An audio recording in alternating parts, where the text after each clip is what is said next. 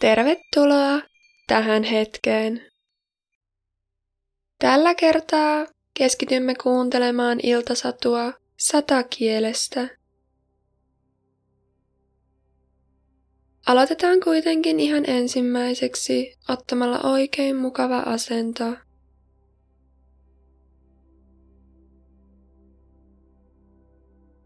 Kun olet löytänyt itsellesi mukavan asennon, anna silmiesi sulkeutua pehmeästi, jos et ole vielä tehnyt niin. Hengitä syvään ja rauhallisesti.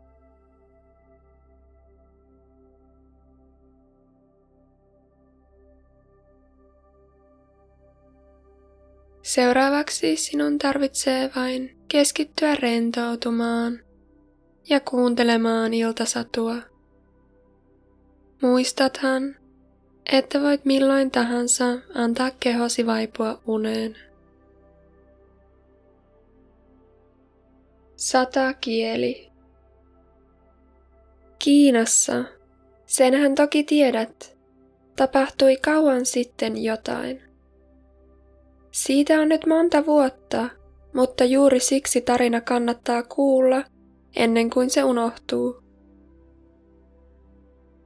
Keisarin linna oli maailman komein, lattiasta kattoon hienoa posliinia, niin kallisarvoista, mutta niin arkaa ja haurasta, että siinä sait tosissaan olla varovainen. Puutarhassa kasvoi mitä ihmeellisempiä kukkia, ja kaikkein komeimpiin oli ripustettu soimaan hopea tiukuja, jottei kukaan voisi kulkea ohitse niitä huomaamatta. Niin, kaikki oli tarkkaan harkittua keisarin puutarhassa, ja se ulottui niin kauas, ettei edes puutarhuri tiennyt mihin se loppui. Jos käveli eteenpäin, tuli tavattoman kauniiseen metsään, jossa oli korkeita puita ja syviä järviä. Metsä ulottui mereen asti, joka lainehti sinisenä ja syvänä. Suuret laivat pääsivät purjehtimaan aivan oksien alle, ja puissa asui sata kieli, joka lauloi niin ihanasti, että köyhä kalastajakin pysähtyi yöllä verkkoja kokiessaan sitä kuuntelemaan, ja hänellä olisi kyllä ollut paljon muutakin tekemistä. Oi että, kuinka se on kaunista, hän sanoi. Sitten hänen täytyi mennä askareihinsa ja lintu unohtui. Mutta tullessaan rantaan seuraavana yönä, kun se taas lauloi, kalastaja sanoi uudestaan, oi että, kuinka se on kaunista.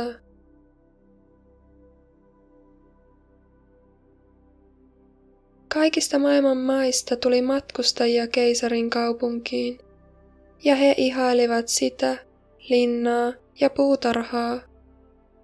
Mutta kuultuaan satakielen laulavan, he kaikki sanoivat, se on parasta.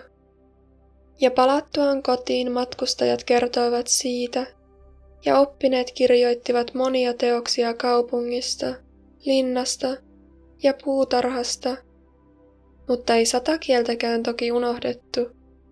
Se sai kaikkein eniten kiitosta.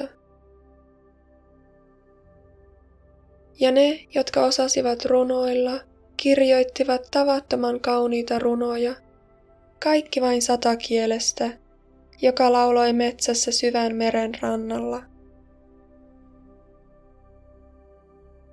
Nuo kirjat levisivät ympäri maailmaa ja muutamia tuli lopulta keisarinkin käsiin.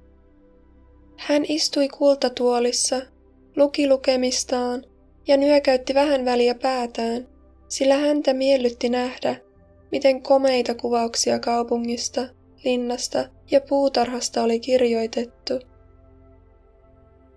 Mutta kaikkein paras on kuitenkin satakieli, hän luki. Mitä kummaa, sanoi keisari. Sata kieli. Siitähän minä en tiedä mitään. Onko sellainen lintu minun keisarikunnassani? Ja päälle päätteeksi vielä omassa puutarhassani? Sitä en ole koskaan kuullut.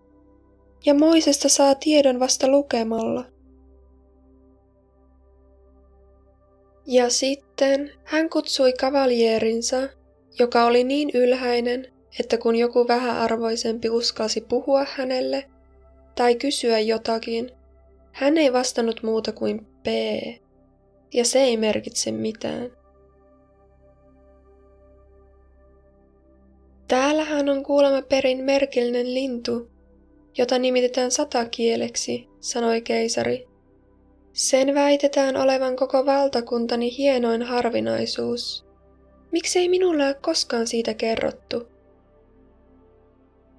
En minä ole ikinä kuullutkaan sellaisesta linnusta, sanoi kavaljeeri. Sitä ei ole koskaan esitelty hovissa. Minä tahdon, että se tulee tänne illalla laulamaan minulle, sanoi keisari. Koko maailma näkyy tietävän, mitä minulla on, mutta minä itse en tiedä mitään. Mutta en minä ole ikinä kuullutkaan siitä, sanoi kavaljeeri. Minä lähden etsimään sitä. Kyllä minä sen löydän. Mutta mistä sen saattoi löytää? Kavalieri juoksi kaikki portaat ylös ja alas, läpi salien ja käytävien, mutta ei kukaan ihminen ollut kuullut satakielestä. Ja kavalieri juoksi taas keisarin luo sanomaan, että koko lintu oli varmaankin vain satua ja kirjoittajien omaa keksintöä. Teidän majesteettinne ei pitäisi uskoa, mitä noissa kirjoissa puhutaan. Ne ovat vain tyhjää lorua ja sellaista, mitä sanotaan noituudeksi. Mutta tämän kirjan on suurivaltias Japanin keisari lähettänyt minulle, eikä se saata olla valhetta, sanoi keisari. Minä tahdon kuulla satakieltä, sen pitää olla täällä tänä iltana. Se on minun korkeimmassa suosiossani, ja jollei se tule, rapsitaan koko hovia vatsaan heti illallisen jälkeen. Tsimpe, sanoi kavalieri ja juoksi taas kaikki portaat ylös alas ja läpi kaikkien salien ja käytävien. Ja puoli hovia juoksi mukana, sillä eivät he tahtoneet saada rapsuja vatsaansa. Kyllä nyt kyseltiin merkillistä satakieltä, jonka koko maailma tunsi, mutta hovissa ei kukaan. Viimein tavattiin keittiöstä pieni köyhä tyttö. Hän sanoi, voi hyvänen aika satakielikö, tiedänhän minä sen hyvin. Niin, se kyllä osaa laulaa. Minä saan joka ilta viedä vähän ruoan tähteitä kotiin kipeälle äitiraukalleni. Hän asuu tuolla rannassa. Ja kun takaisin tullessani istahdan väsyneenä metsään lepäämään, kuulen aina satakielen laulavan. Minulle tulevat vedet silmiin. On niin kuin äitini suutelisi minua. Pieni keittiöpiika, sanoi kavaljeeri. Minä järjestän sinulle vakinaisen toimen keittiöön ja luvan nähdä keisarin syövän, jos voit viedä meidät satakielen luo, sillä se on kutsuttu illaksi hoviin.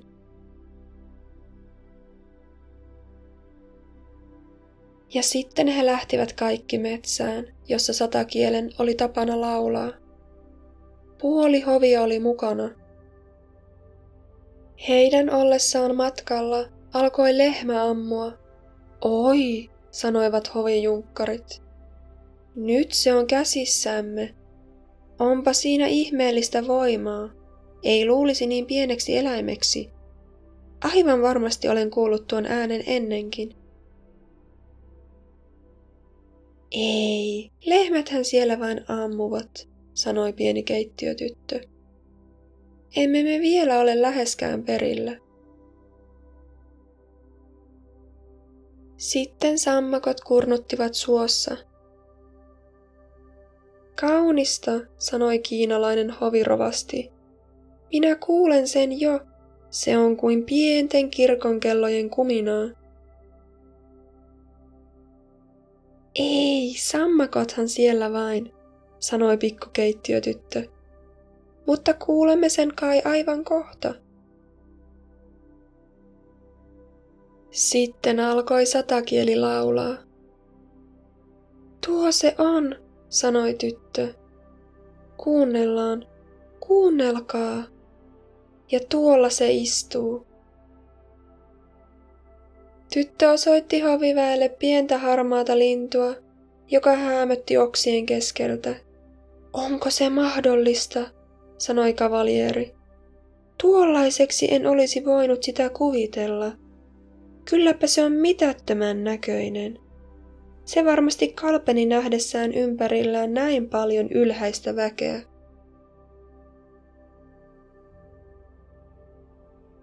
Pieni satakieli, huusi pikkuroinen keittiötyttö kovalla äänellä. Armollinen keisarimme toivoisi sinun laulavan hänelle. Oikein mielelläni, sanoi satakieli, ja lauloi niin, että sitä oli ilo kuulla. Aivan kuin lasikellojen helinää, sanoi kavalieri. Katsokaa sen pientä kurkkua, kuinka se toimii. Kummallista, että me ole koskaan ennen kuulleet siitä. Siitä tulee hovissa suuri menestys, oikea syksee. Laulanko vielä kerran keisarille, kysyi satakieli, joka luuli keisarin olevan mukana. Oivallinen pieni satakieleni, sanoi kavalieri. Minulla on suuri ilo kutsua teidät illaksi hovijuhlaan. Te lumoatte aivan korkean keisarillisen armonsa viehättävällä laulullanne. Se kuulostaa kyllä parhaalta luonnon helmassa, sanoi satakieli, mutta lähti kuitenkin mielellään mukaan, kun kuuli keisarin niin haluavan.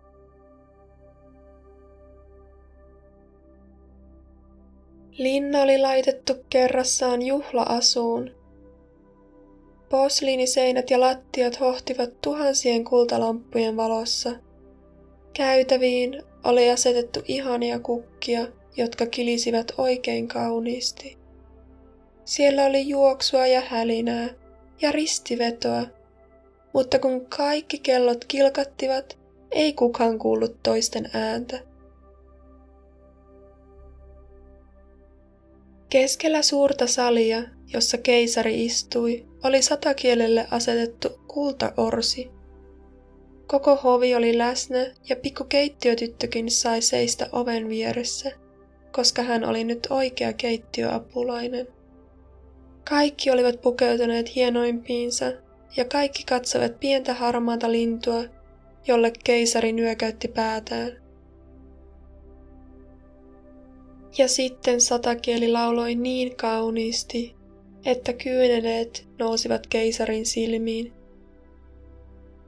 Kyyneleet valuivat pitkin hänen poskiaan, ja silloin satakieli lauloi yhä ihanammin. Se oikein koski sydämeen. Ja keisari oli kovin iloinen ja sanoi, että satakielen pitää saada hänen kultatohvelinsa kaulassa kannettavakseen. Mutta satakieli kiitti. Se oli saanut jo palkkiota tarpeeksi. Minä olen nähnyt keisarin silmissä kyyneliä, ja se on kallein aare, minkä voin saada. Keisarin kyynelissä on ihmeellistä voimaa.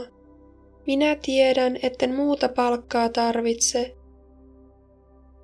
Ja sitten se taas lauloi suloisella hartaalla äänellään. Herttaisimmin ei kukaan voisi keimailla, sanoivat naiset sen ympärillä. He ottivat vettä suuhunsa ja koettivat kurluttaa, kun joku puhutteli heitä.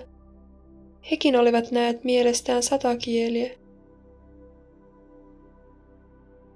Niin, jopa lakeijat ja kamarineiditkin lähettivät sanan, että he olivat tyytyväisiä. Ja se sopi panna merkille – sillä heidän suosiotaan on kaikkein vaikeinta saavuttaa. Satakieli oli siis kerta kaikkiaan onnistunut. Sen piti nyt jäädä hoviin, sillä oli oma häkki ja vapaus käydä kävelemässä kaksi kertaa päivässä ja kerran yöllä.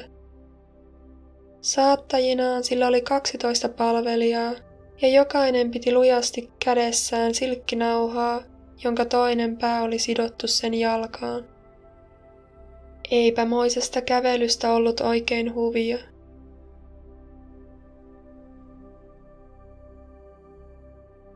Koko kaupunki puhui tuosta merkillisestä linnusta, ja kun kaksi ihmistä tapasi toisensa, ei toinen voinut kuin sanoa sata.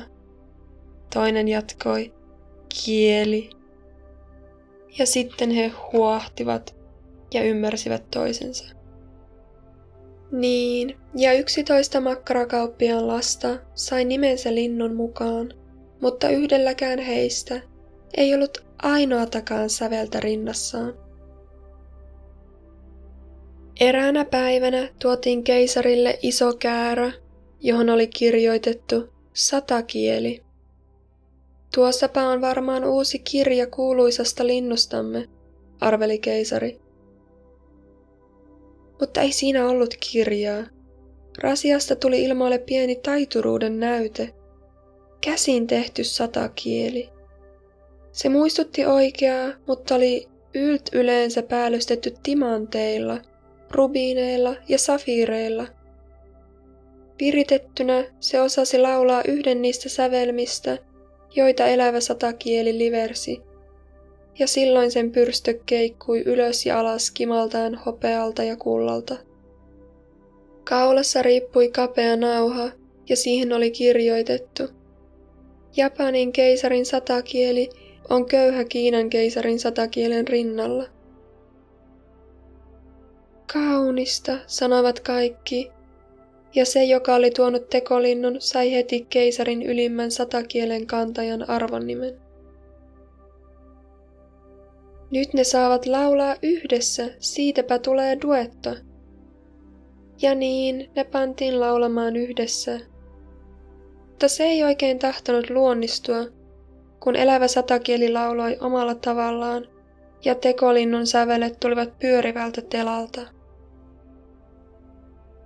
Ei se ole tekolinnun vika, sanoi soittomestari. Se pysyy ehdottomasti tahdissa ja edustaa aivan minun kouluani. Sitten tekolinnun piti laulaa yksin. Sen menestys oli yhtä suuri kuin oikeankin. Ja paljon komeampihan se oli katsella. Se kimmelsi kuin rannerenkaat ja rintaneulat.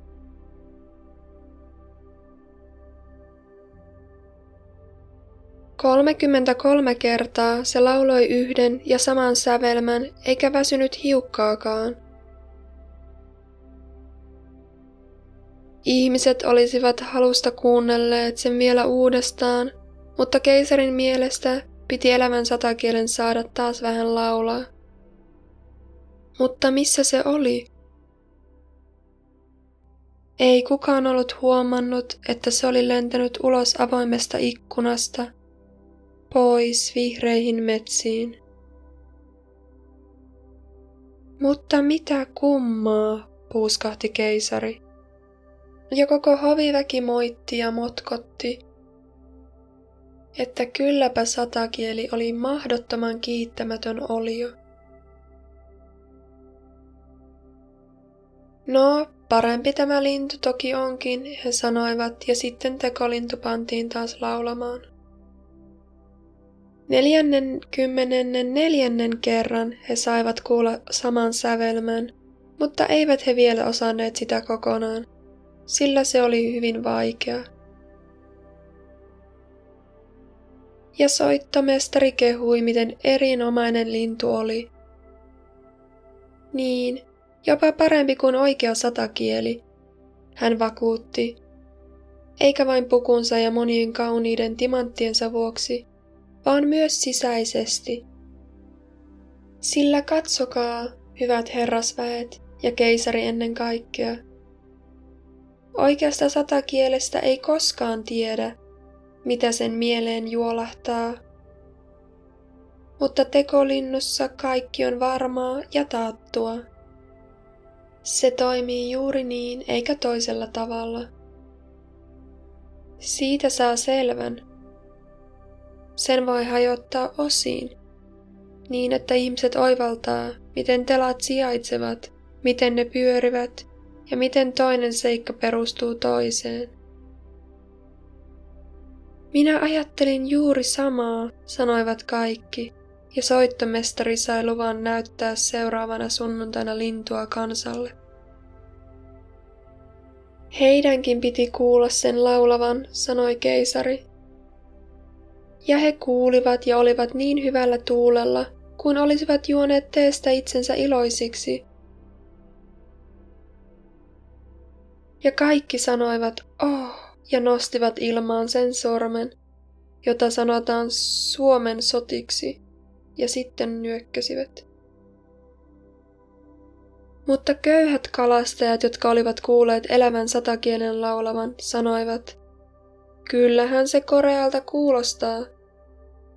Ja on melkein kuin oikeata, mutta jotakin siitä puuttuu. Mitä sitten lienee? Oikea satakieli oli karkotettu maasta ja valtakunnasta. Tekolinnun paikka oli silkkityynyllä aivan keisarin vuoteen vieressä. Kaikki lahjat, kulta ja jalokivet, jotka se oli saanut, olivat siinä ympärillä. Arvonimeltään se oli nykyään korkean keisarillinen yöpöytälaulaja, ensimmäistä vasemman puolesta arvoluokkaa. Keisari piti näet sitä puolta ylhäisempänä, missä sydän oli, ja keisarillakin sydän on vasemman käden puolella. Ja soittamestari kirjoitti tekolinnusta 25 nidettä. Se oli oppinut ja laaja teos, täynnä kaikkein vaikeimpia kiinalaisia sanoja, ja jok ikinen sanoi lukeneensa ja ymmärtäneensä sen – Muutenhan sitä olisi ollut tyhmä ja saanut rapsuja vatsaansa. Niin kului kokonainen vuosi.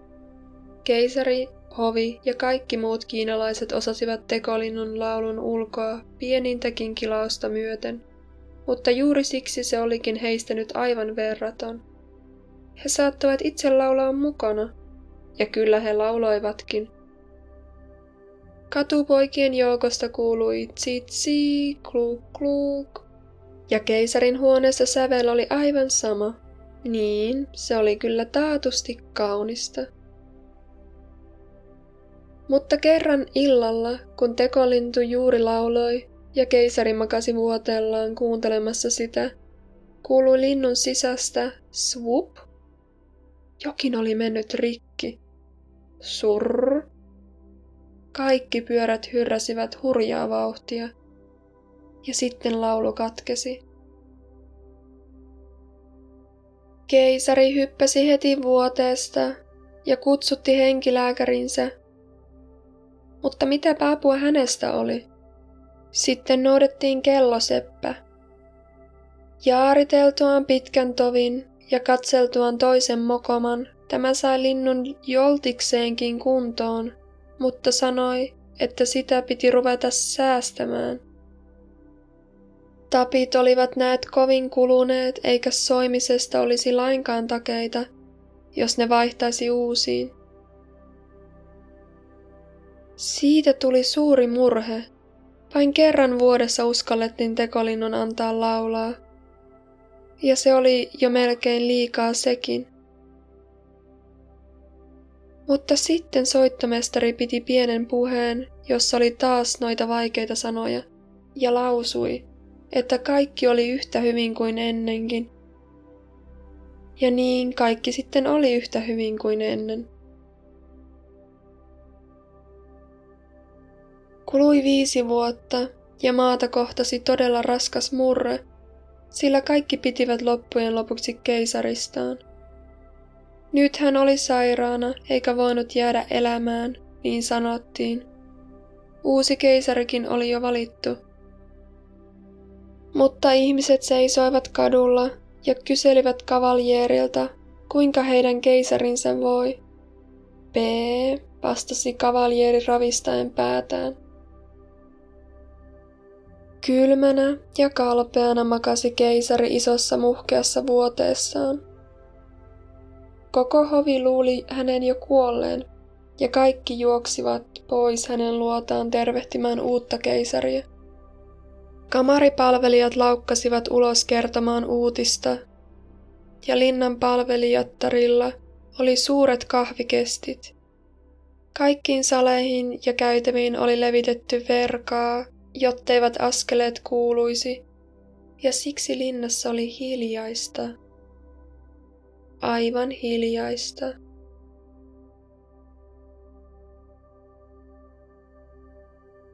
Mutta keisari ei ollut vielä kuollut. Kankeana ja kelmeänä hän makasi komeassa vuoteessaan, jossa oli pitkät samettiverhot ja raskaat kultatupsut. Yläikkuna oli auki ja kuu paistoi suoraan keisariin ja tekolintuun. Keisari Rukka saattoi tuskin hengittää, tuntui kuin joku olisi istunut hänen rintansa päällä. Hän avasi silmänsä ja näki, että kuolema siinä istui hänen rintansa päällä.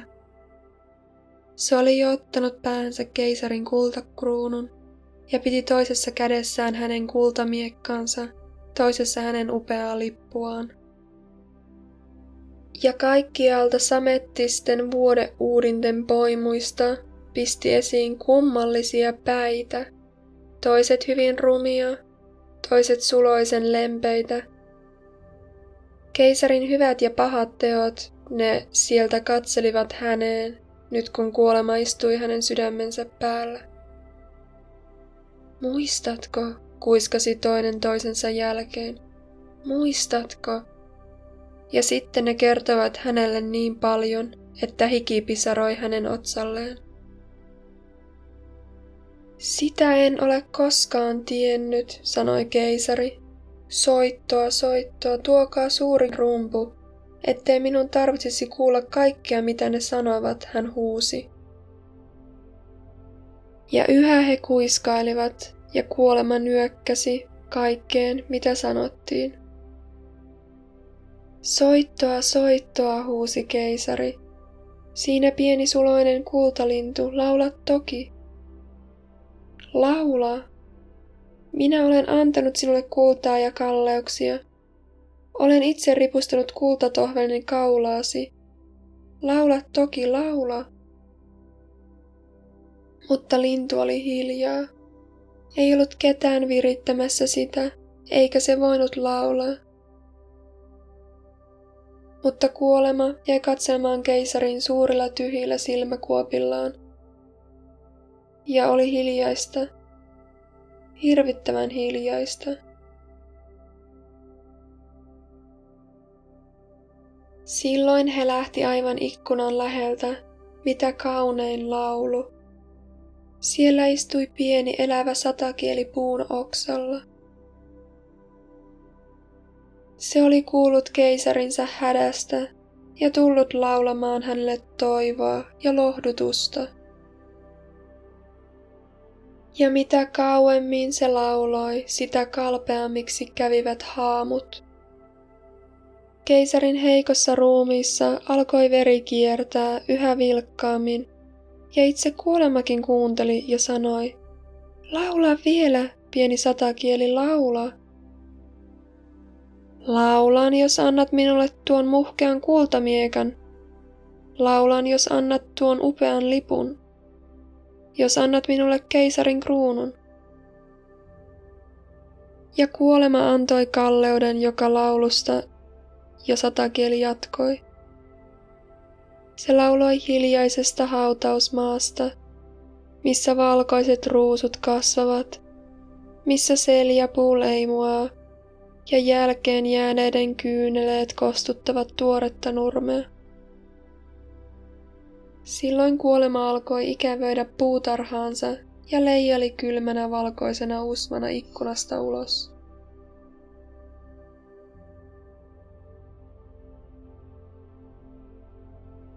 Kiitos, kiitos, sanoi keisari.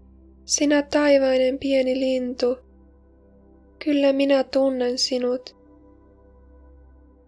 Minä karkotin sinut maasta ja valtakunnasta, ja silti sinä lauloit pahat näyt pois vuoteeni luota ja kuoleman pois sydämeltäni. Kuinka minä palkitsen sinut? Sinä olet jo palkinnut minut, sanoi satakieli. Kun ensi kerran sinulle lauloin, sain silmiesi kyyneleet, ja sitä en unohda koskaan.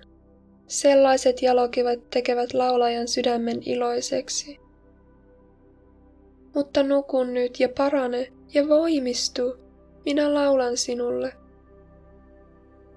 Ja se lauloi, ja keisari vaipui uneen. Lempeä ja virvoittava oli se uni.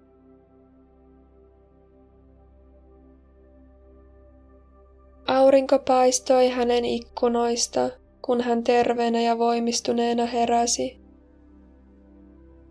Kukaan palvelijoista ei ollut palannut, sillä he kaikki luulivat hänen kuolleen. Mutta satakieli lauloi vielä. Sinun täytyy pysyä aina luonani, sanoi keisari. Sinun pitää laulaa vain silloin, kun itse tahdot, ja tekolinnon minä rikon tuhansiksi kappaleiksi. Älä riko sitä, sanoi satakieli. Sehän on tehnyt kaiken, mihin se pystyi. Säilytä se. Minä en voi elää ja asua linnassa, mutta anna minun tulla, kun itse haluan, niin istun aina illalla tuolla ikkunan luona ja laulan sinulle iloa ja ajatuksia. Minä laulan sekä onnellisista että niistä, jotka kärsivät. Laulan pahasta ja hyvästä, jota ympärilläsi pidetään salassa. Pieni laululintu lentää ympäri lentää köyhän kalastajan luo, talon pojan katolle, kaikkien luo, jotka elävät kaukana sinusta ja hovistasi. Minä rakastan enemmän sydäntäsi kuin kruunuasi, ja silti kruunua ympäröi kuin pyhä tuoksu. Minä tulen, minä laulan sinulle, mutta yksi asia sinun täytyy luvata. Kaikki Kaikki, sanoi keisari, ja seisoi siinä kuninkaallisessa puvussaan, johon hän itse oli pukeutunut, ja piteli raskasta kultamiekkaa rintansa vasten. Yhtä sinulta pyydän, sanoi lintu. Älä anna kenenkään tietää, että sinulla on pieni lintu, joka kertoo sinulle kaiken. Silloin onnistumme vielä paremmin ja sitten satakieli lensi pois. Palvelijat tulivat katsomaan kuollutta keisariaan. Niin, siinä he seisoivat. Ja keisari sanoi, hyvää huomenta.